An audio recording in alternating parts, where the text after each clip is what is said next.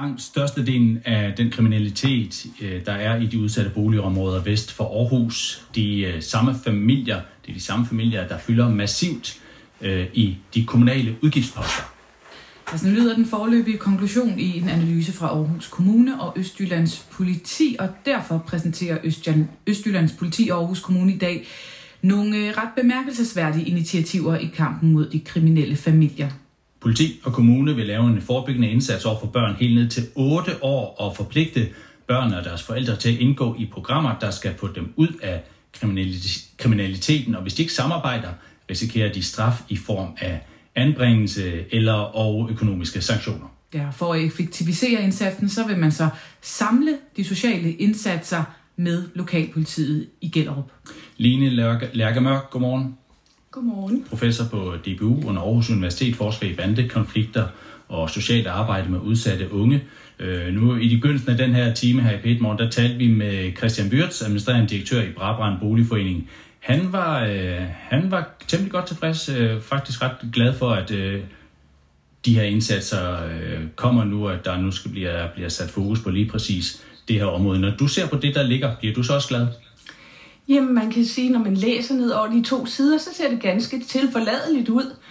Det er baseret på forskning, står der. Det er datadreven metode for Tyskland.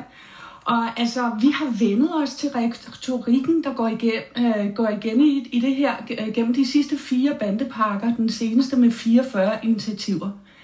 Men øh, jeg ser det meget bekymrende, at man med begrebet om slægtbaseret kriminalitet altså legitimere en kollektiv mistænkeliggørelse af hele, øh, ikke bare familier, men slægter, og dermed også kollektiv straf.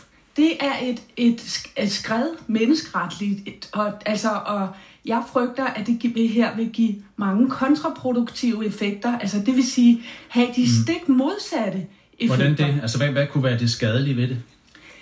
Jamen altså, øh, i pakken, der, altså der de ligger sammen, politi, beskæftigelsesforvaltning og socialforvaltning, og har udvidet beføjelser til at kunne dele information med det. I forvejen så har Danmark, øh, når vi ser i Norden, de mest udvidede beføjelser til at dele, men der har stadig været nogle grænser. For eksempel har det, at man er banderegistreret, det har været et internt arbejdsredskab i politiet, som man ikke deler med socialforvaltning og øh, øh, hvad hedder det, beskæftigelsesforvaltning og sådan noget. I, øh, I det her tiltag, der vil man pludselig sige, okay, den her 8-årige dreng, skal vi have særlig fokus på. Den her 13-årige dreng, og sådan noget, fordi de er i slægt med deres onkel, som er kendt for noget kriminalitet, og det er deres fætter også, og måske også deres bror. Mm, og... og denne her mistænkeliggørelse, og, og, altså der står, I, I nævner, at der står, at man vil sanktionere økonomisk, og man vil øh, med anbringelse, men der står altså også, at man vil bruge Al Capone-metoder. Og Al Capone-metoder, altså når jeg taler med forskere fra USA, de, mm. de, de kigger, altså, det er jo sådan noget, man bruger på mafia normalt. Og altså, vi har jo et eksempel hernede, hvor... Som øh, handler om, at hvis der er noget andet kriminalitet, og det kan man ikke ramme folk for, så kigger man på økonomien i stedet for, og så laver ja, man... for eksempel Vejle-familien, som der har været dækket, der er været sådan, okay, er der blevet betalt moms af denne her mm. vandpibe tobak? Man går efter mindste kriminalitet, for at ramme og mistænkeliggøre en hel familie, en hel slægt. Men, men så... Line, Line, jeg stopper lige, fordi det her det bliver altså ikke gjort for at genere nogen, går jeg ud fra. Det handler om, at der er en lille håndfuld familier, der står for langt størstedelen af kriminaliteten i de her udsatte boligområder vest for, for Aarhus. Og det er de samme familier, der fylder massivt i de kommunale udgiftsposter. Det, det, er jo, det er jo det, det handler om, at få gjort noget ved et reelt problem. Og hvis vi ser på forskningen, Altså, jeg har de sidste fem år øh, forsket i forebyggelse, og det er, der har det været, øh, øh det er på omkring øh, Blokkers Plads, Indre Nørrebro, et projekt, der hedder Aktiv Drengen. Der har det været helt centralt. Der er også nogle drenge, der har nogen, øh, en bror eller en fætter, der er involveret i bandekriminalitet og sådan noget. Der har det været helt centralt, at man sætter parentes om bande og man siger forebyggelse. De har lavet et værested, der ligger tæt på socialforvaltning og beskæftigelsesforvaltning. Øh, men det er et værested, hvor de kan hænge ud, og familierne føler sig trygge, og medarbejderne de har brugt år på at opbygge en tillid. Det vi så i forskningen, det er, at den, altså tilliden er fundamentet for, at man kan hjælpe de her familier med den helhedsorienterede forebyggelse, som der er brug for. Og, Men tilliden er også meget skrøbelig. For eksempel, hvis øh, øh, der bare var øh, øh, mistanke om, at man havde sladret til politiet dengang, der var paludan uroligheder, så, var, så, så røg hele tilliden, og så skulle der bruges lang tid på at genskabe den tillid.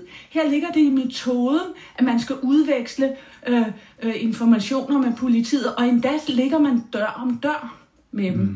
Det er grundlæggende bekymrende. Man kunne også bare kalde det samarbejde samarbejde med, med forskellige myndigheder, politiet, sociale myndigheder.